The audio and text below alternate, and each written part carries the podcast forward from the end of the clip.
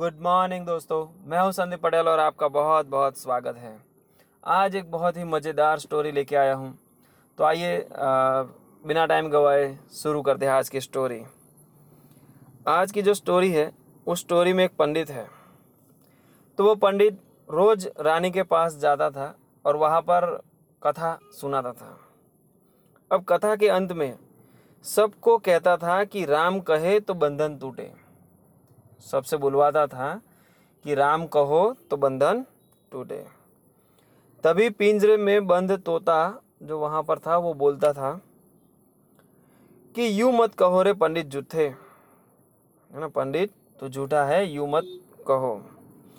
तब पंडित को बहुत क्रोध आता था कि ये सब क्या सोचेंगे? रानी हमारे बारे में क्या सोचेगी? तो एक दिन क्या हुआ, पंडित अपने गुरु के पास गया और गुरु को सब हाल बताया। अब गुरु जी तोते के पास गए और उनसे पूछा तोते से कि तुम ऐसा क्यों कहते हो? है ना? पंडित तो अच्छा सिखाते हैं, राम कहो तो बंधन टूटे। तब तोते ने सारी कहानी सुनाई। तोते ने कहा, मैं पहले खुले आकाश में उड़ता था एक बार एक आश्रम में जहाँ सब साधु संत राम राम राम बोल रहे थे, वहाँ बैठा तो मैंने भी राम राम बोलना शुरू कर दिया। एक दिन मैं उसी आश्रम में राम राम बोल रहा था, तभी एक संत ने मुझे पकड़कर पिंजरे में बंद कर लिया। फिर मुझे एक दो श्लोक भी सिखाए। आश्रम में एक सेठ ने मुझे संत को कुछ पैसे देकर खरीद लिया। अब सेठ ने मुझे चांदी के पिंजरे में रखा और मेरा बंधन बढ़ता ही गया। निकलने की कोई संभावना भी नहीं रही। एक दिन उस सेठ ने राजा से अपना काम निकलवाने के लिए मुझे राजा को गिफ्ट कर दिया। राजा ने खुशी खुशी मुझे ले लिया, क्योंकि मैं राम राम बोलता था। रानी धार्मिक प्रवृत्ति की थी तो राजा ने रानी को दे दिया। अब आप ही बताए गुरुजी, मैं कैसे कहूँ कि राम राम कहे तो बंधन छूटे।